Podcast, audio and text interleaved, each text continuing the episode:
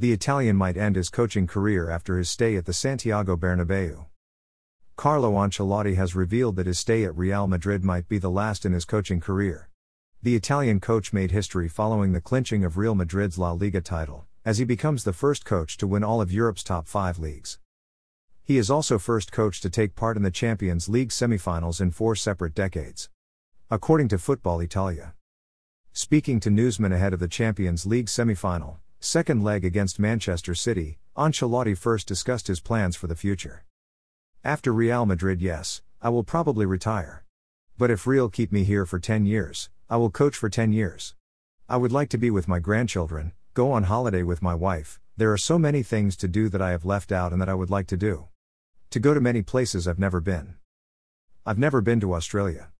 I've never been to Rio de Janeiro. Visit my sister more often.